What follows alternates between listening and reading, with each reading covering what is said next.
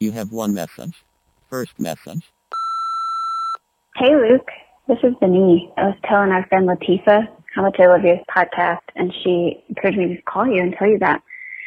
I think you're doing such a fantastic job, and I never miss an episode. And I look forward to it, and I keep telling all my friends and peers to check it out. So I hope it keeps going up in those podcast ranks. I was born in 1979, which I think you were too from what you were saying on your latest podcast. But I'm a huge fan to this day of 80s music, and it's a part of my life still, happily. Some of my favorite musical memories from the 80s are just honestly going to the store to buy cassette tapes when they came out, you know, and got released and getting home and pouring over the lyrics and the liner and making my own mixtapes.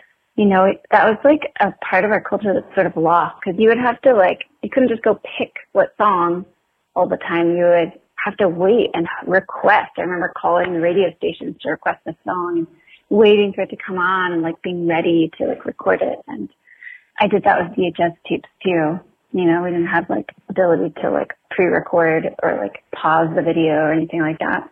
Also going to Skate City was a big 80s music thing for me. I think I went mostly for the music and then like I loved roller skating. So too bad me and Latifa didn't know each other then. We could have rollerbladed and roller skated together. This is kind of a long message, but I also always dreamed of being a pop singer and a dancer. And one person I don't think you've talked about yet on your podcast is Whitney Houston.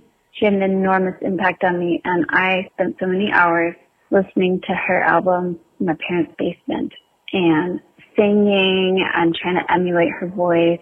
And I also had this little, like one of those little one-person trampolines, and um, I would just jump on that and some of her energetic songs, and I would try to dancing, whatever.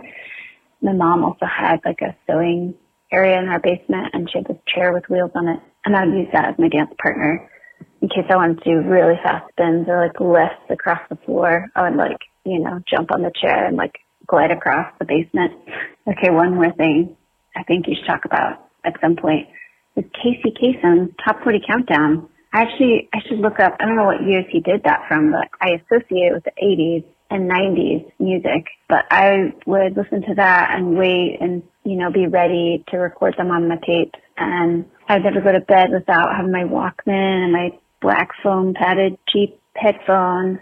And I loved II Men. I don't think you've talked about them either. And I feel like I learned how to harmonize listening to them. I saw them in Denver, by the way, a couple of years ago, and they were amazing. And they can sing so well still. I loved it.